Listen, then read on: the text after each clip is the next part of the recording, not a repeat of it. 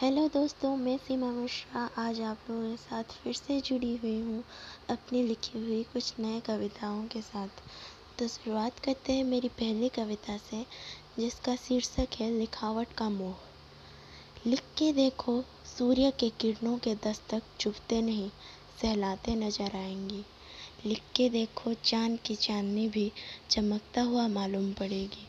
तुम लिख के तो देखो, दुनिया तुम्हारे कलम के नोक पर होगी।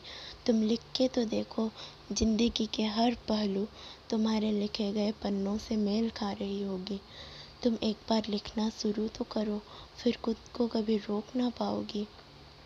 तुम एक बार लिखना शुरू तो करो, फिर देखना कैसे तुम्हारी कलम के इंद्रजाल में खुद को फंसता हुआ पाओगी। फंसते फंसते तुम एक दिन इसकी दीवानी बन जाओगी।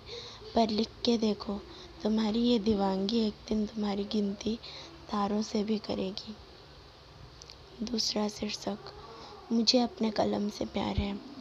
मुझे अपने कलम से प्यार है, क्योंकि पन्ने जोड़ते तो हम हैं, पर सजाते मेरे कलम हैं।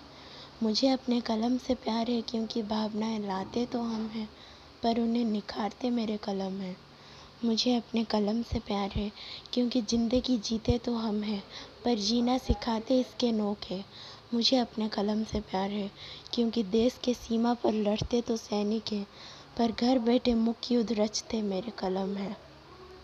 तीसरा शीर्षक, शांति अवदान। जो शांति हम प्राप्त करते हैं, वो कोई मुफ़्त का सामान नहीं।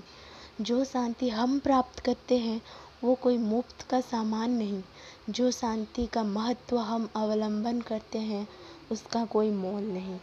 जो शांति हमें निश्चित रखती है, वो करोड़ों सैनिकों के लहू का अवदान है। जो शांति हम प्राप्त करते हैं, वो देश के जवानों के कठिन परिश्रम का देन है। तो इसी के साथ मेरी आज की कविताएँ ख़त्म होती है। फिर मिलेंगे मेरी कुछ नई कविताओं के साथ। धन्यवाद।